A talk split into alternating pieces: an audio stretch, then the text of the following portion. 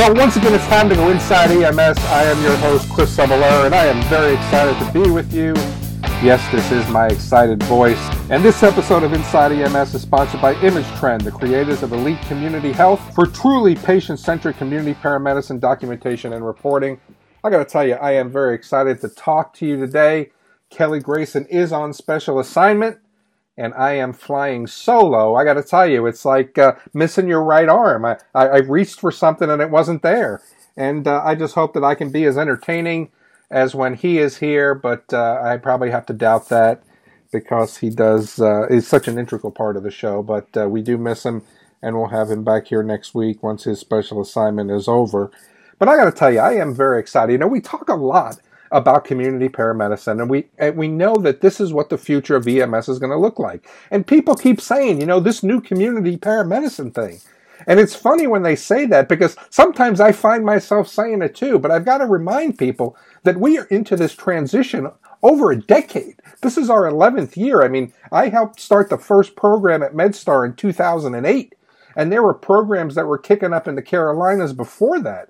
So when we think about this transition to community paramedicine, we're really into this. We're invested in this process. And every year we start to see more and more growth within this space.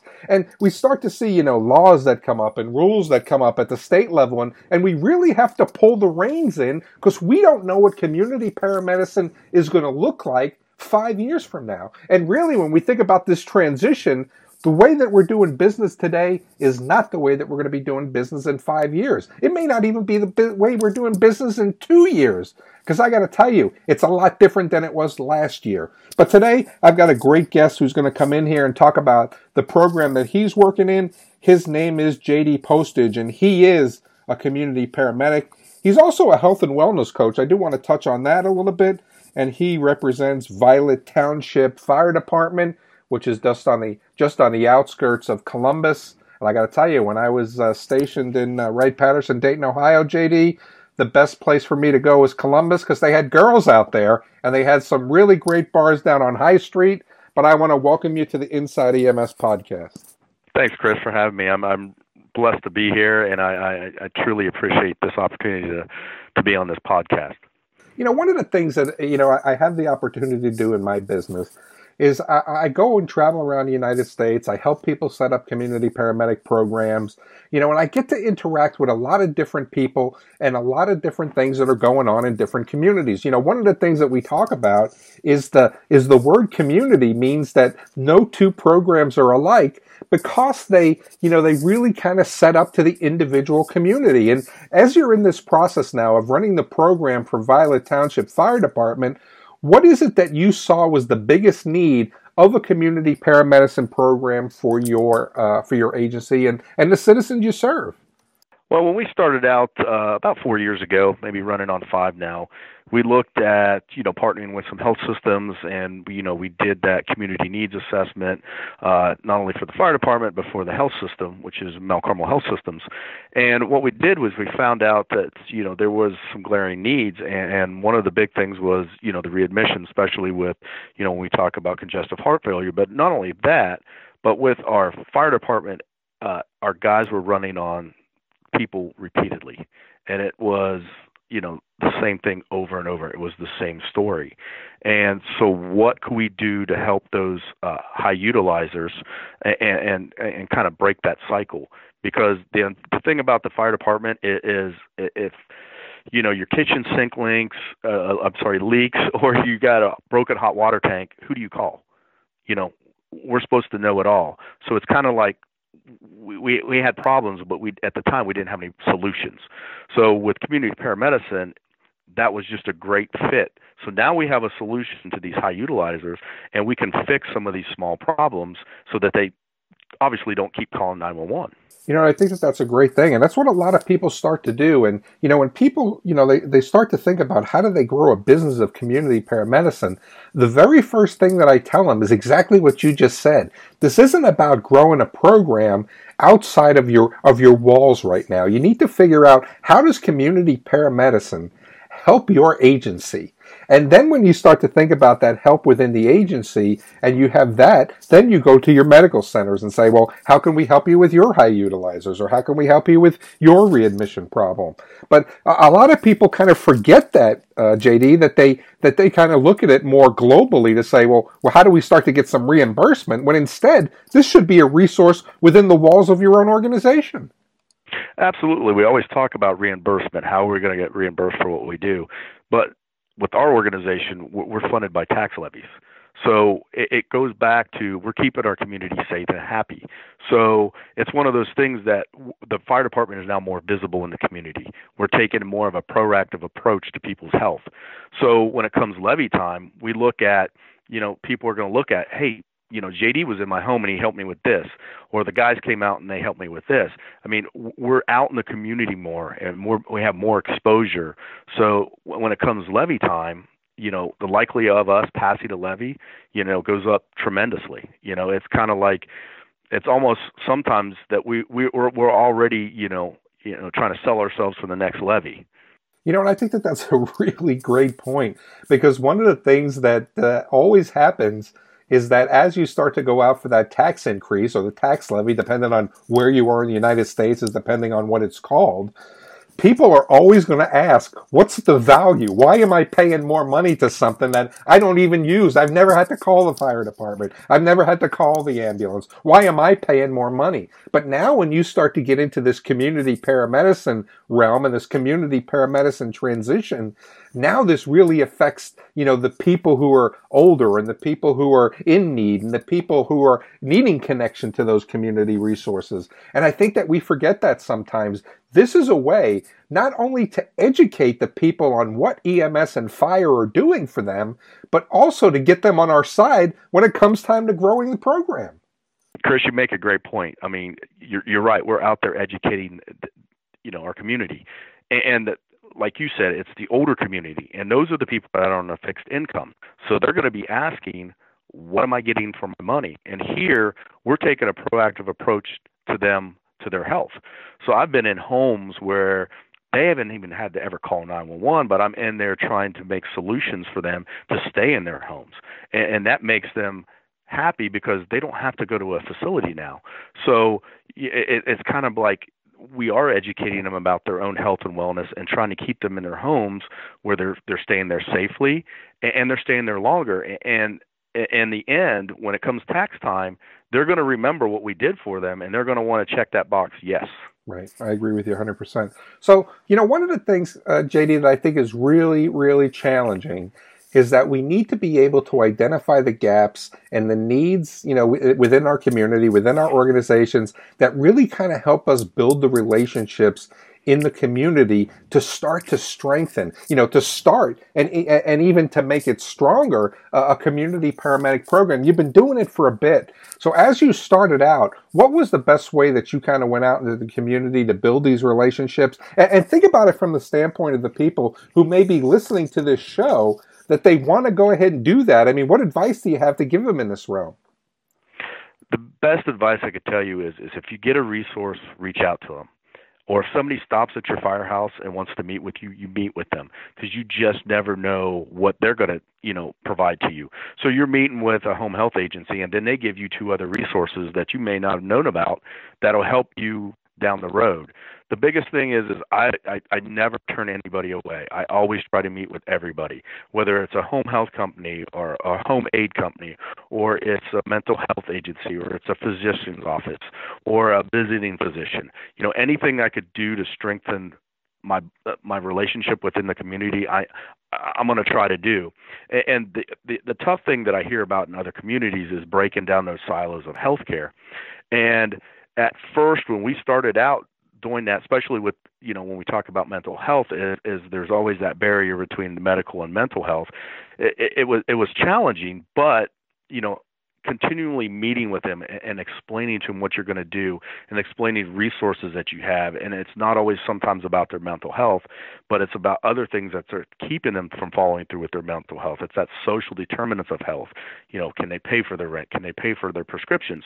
And always trying to find resources within the community that that will help them out. Uh, it it's taken a while to get where I'm at, so it's not going to be overnight that you're going to build all these relationships. It's just about finding out what's in your community and, and not being afraid to pick up the phone call and have a meeting with them and explaining to them that you're not here as competition, but you're here as collaboration to make the community healthier. You know, I think that you bring up a really good point. One of the things that you said was meet with everybody. You don't know who's going to be a resource. You don't know who's going to be somebody who wants to donate to the program. You don't know somebody who doesn't have a family member that's in, in need of the services. And the more and more people that you engage with, is the more and more people that are going to be on your side when you start to talk about the development of this program. But I'll ask you though, as you were into this process of developing it, you know, developing your program new, there wasn't really a playbook. I mean, you talk about 2016 when you were doing this, JD. I mean, what was the biggest mistake or the biggest lesson you learned during the start of this program? You know, the biggest thing too that I've learned is is you got to be patient. It takes a while for patients to come around to change sometimes. It takes a while to build those relationships. You're not going to immediately have that buy in until you have those small victories. It's the same way here at the firehouse. You know, it's kind of one of those things that the guys were first skeptical about me going out and doing home visits and how is that going to impact the fire department. But, you know, it's those small little uh, you know victories with patients you know we had a patient that i first engaged in that they were going out every other day to pick him up now it took me you know a, a couple weeks but once we got him to where he had all the resources he needed you know that now the guys weren't going out there at two or three o'clock in the morning and you had those little victories and it built morale um and and, and the, the biggest thing too is is I I met with each one of the crews before we started this and said, look, this is going to be a work in progress. It's not going to be a, a cure all. It's not going to be a, a fix to everything. However, if you guys give me some time and give me some patience, we'll eventually get there to where some of these high utilizers we won't be running on. And, and it's all, it, the biggest thing that, that I did was I met with the crews, and, and you've got to get the buy-in from from the guys. And, and if I didn't do that, I would probably be fighting an uphill battle until I had some of those small victories. Um, so y- the biggest thing that I learned is patience and and you're not always going to get buy-in right away from all the people that you meet with. And and that's sometimes tough because you want that immediate relationship. You know i i want to ask you this question because you know when you talk about a sustainable program you really have to be able to prove the metrics, pr- prove the outcomes that your program is being successful, right? So, yeah. what are you using to document, and how do you use your data to show that your program is being successful? Because when we talk about it, it may seem like a weird question, but when we talk about documenting and and, and you know having the ability to pull out outcomes and metrics and so on and so forth, th- this has to be a foundation of every single program. How did you guys? Uh, how did you guys work with that and find a solution? So what we use is right now is we use ImageTrend Community Health as our our platform, and we build out worksheets. And one of the big metrics that our chief uses right now is, is he looks at, especially for the referrals that come in through the fire department, is he looks at run volume before I engaged and after I engaged. And and we're trying to go out 6 months before and then we wait about 6 to 12 months afterwards and seeing if there's a decrease in 911 responses at the facility or or to that patient's house. And um some of the other data metrics we're still trying to, to figure out. We just recently got some data metrics from one of our local advantage plans and you know we're looking at you know interventions that we're doing at the home now and we're using worksheets through image trend to track that what in- interventions did we have did we did we uh, um, correct some transportation needs? Did we do a home safety assessment? Did we do a med reconciliation or a medication review? Um, was there a discrepancy? So we're looking at all those things and pulling that data and figuring out okay would that made it a difference in the patient, you know, going to the hospital or going to the ER, and and how do you extrapolate that data into you know numbers that or or dollar figures, and that's the that right now, that's our challenge is trying to get that into dollar figures. No, you're absolutely right because I talk about community paramedicine being in three phases, and you guys may have heard me say this before. First phase was how do we develop a program. Second phase was now that we developed the program, who the heck do we help and how do we help them? And now the third phase is what we see we've been swimming in for a while is how do we pay for it and where's the sustainable revenue? So as you have this good documentation, and as you have this good uh, metrics and outcomes that you're able to share and kind of put that into money savings and cost savings, that's what gets people really interested. But I want to go ahead and just touch on that. ImageTrend Elite Community Health supports patient centric care documentation. Whether you're a standalone mobile integrated healthcare and community paramedicine solution or integrated with your Elite EPCR, providers can take advantage of an exclusive timeline to view and compare vitals, medications, and procedures from previous visits. With integrated reporting, departments can monitor patient progress and demonstrate program effectiveness. Learn more about Elite Community Health at imagetrend.com/cp. I do want to switch gears a little bit, JD, because you have a really unique program. I, I talked about it a little bit in the beginning, where I said community. Eh, no two programs are alike because every community is different. You've got a great program that deals with substance abuse and really kind of even alcoholism. I guess that's substance abuse too, if we kind of figure it out. It's called Project Fort. And can you just give me a little bit about, a little bit of overview? And I want to ask you a couple questions because, you know, I've said this for a lot of years that no two community paramedic programs are alike, right?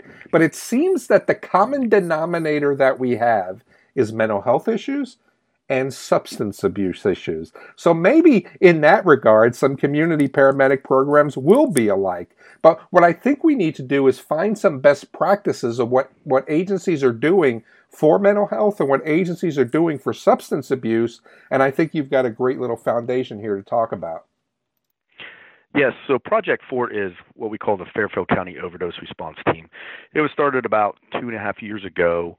Um, between uh, Violet Township, the Major Crimes Unit, uh, and the Major Crimes Unit actually investigates all uh, drug-related offenses for four or five different counties, and um, the ADAM Board of Fairfield County. And then what we done did is we all sat in a room and said, "Hey, look, we we, we know we have a growing trend with substance abuse, and, and not only that, we have a growing trend with some mental health. So what do we do to alleviate this problem? How do we fix this problem? And, and, we knew that we had resources within the county. So how do we circle the wagons, all come together, and you know, kind of fill in the gaps within the community? And the nice thing about our, our little group, and it's grown now. It started out about five or six of us two and a half years ago. Now it's over 40 agencies that'll come not only inside the county but outside the county. We got people driving down from uh, Atwood Lake. You know, they have a substance abuse center up there for veterans, and, and we got people coming from Toledo to listen to what we're doing and and trying to figure out can they take that back to their community. But the nice thing about what we did was was we checked the egos at the door when we talk about the egos, it's the egos within their own health system, the mental health, the substance abuse, EMS, fire, police. We checked our egos at the door and said, look, we're here for the community. What do we need to do to fill these gaps?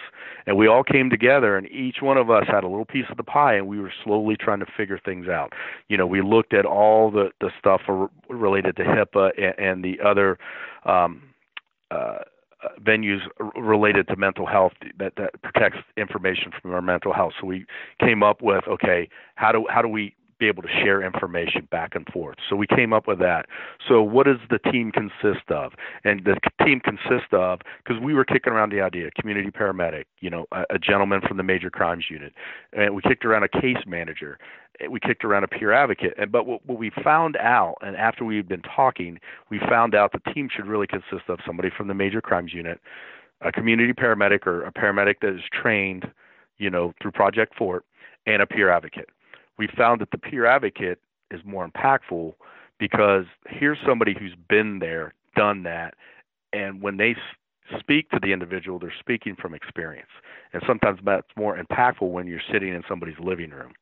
Um, so, and we go out, and there's no set time, you know, that we go out. There's no set day of the week. We typically will follow up with somebody within 40, uh, 48 to 72 hours.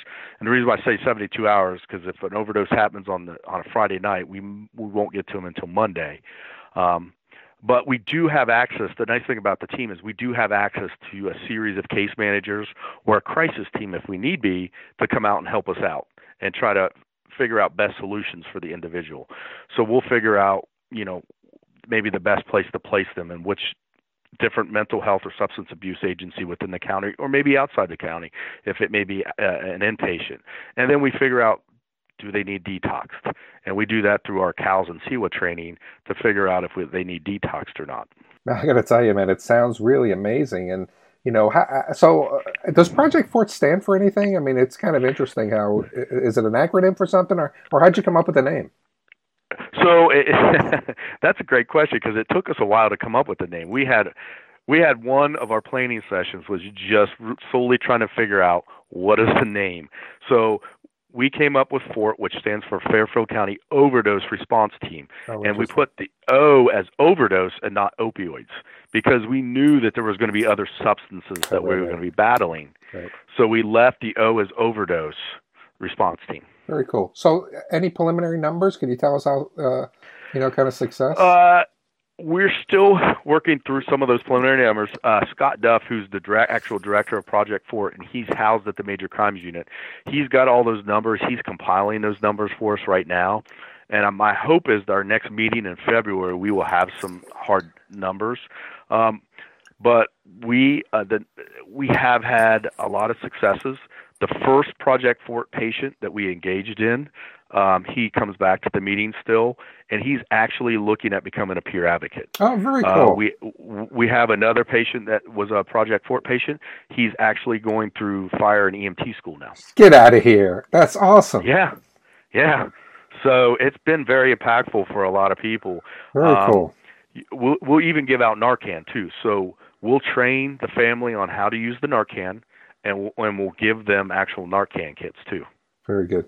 You know, so one of the things that's really interesting that I find is, you know, you're probably one of the handful of fire departments who are actually in the community paramedicine business. I work with one uh, here in Missouri. There's certainly some great ones in the United States, and I've got to tip my hat to you to say that you're doing, uh, you know, you're setting the standards for others to follow when it comes to fire-based community paramedicine. So I applaud you guys there. But I guess my last question for you is you know, when we go on scene as community paramedics, it's not the same as when we go on scene for a 911 call. Do you have any tips on scene interventions?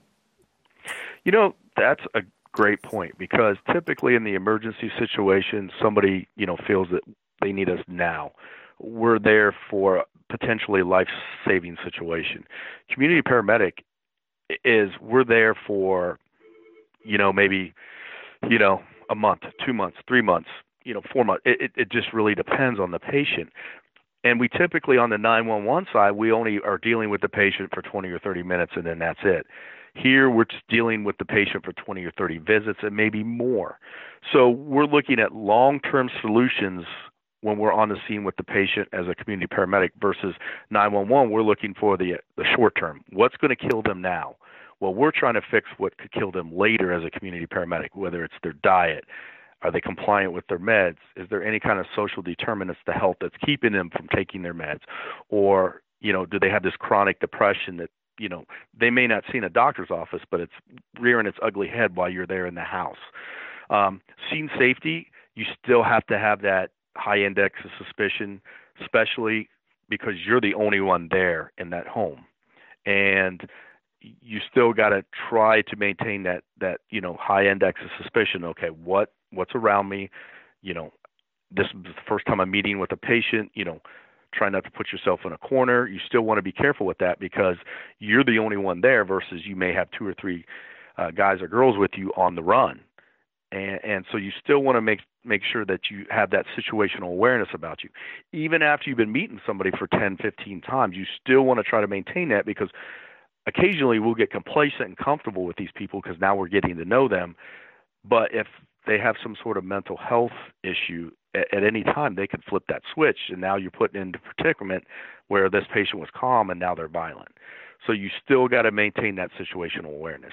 I got to tell you, you have some great advice. And again, I think the program that you guys are running in, in Violet Township is, uh, you know, a, a, great program. It sounds awesome, and it sounds like it's meeting the needs of your community. I got to tell you, I want to thank you so much for joining me on this solo edition of Inside EMS. And if folks want to, if they have any more questions, is there a way that they can get in touch with you to kind of ask you and kind of gain a little bit of your expertise? Absolutely. I mean, I could give you my cell phone. I, I take uh, questions all the time. I, I try to help people not only around the state but around the, the country to help out. I mean, I was blessed with a lot of great people to help me get where I'm at. You know, you you look at the great programs down in Wake County. You look at Dan Swayze's program out in um, Pittsburgh, Matt Zavadsky down in MedStar helped us out as well. I know I've talked to you in the past yep. about programs. So I mean, it's it's just the the fact that we're all sharing the information and all trying to help each other because it, there's a lot of people got eyeballs on community paramedicine. You know, lawmakers, different organizations, different associations that have eyeballs on us, and it's only going to take one program, and they're going to say, "See, that program failed." But if we all work together and all collaborate together, we're all going to succeed. I agree, and I want to thank you for joining us once again on the show. Go ahead, kick out that phone number if people want it. What oh, sorry. yeah, yeah, I mean you're you're, you're setting us. I mean you're leaving us hanging, man. We're waiting for the phone number. Oh uh, yeah. So my cell phone is uh, six one four seven seven eight five five six one. And please, if I don't answer, leave me a message, and I will get back with you. That's right, and no calls after eleven p.m. But. Uh, uh, I'll just throw that in there for you. But I want to thank you for joining us. And as you get more data, I'd love to hear more about this project forward. You know, let Kelly and I know. We'd love to have you back on the show. Uh, it'd also make a great article for EMS1. But uh, I want to thank you for taking time out of your day and visiting with us. Oh, Chris, I appreciate this opportunity. It's great for the township. It's great for the community. And if I could help another program out to, to start up, that's a win-win for everybody as well. I agree. And for everybody out there, I want to thank you for joining us on Inside EMS. That's what we think. We'd like to hear what you think. So if you have any questions, comments, or concerns, email us at the show at ems1.com. I'm Chris Cebollero for my partner, Kelly Grayson. We look forward to chatting with everyone again next week.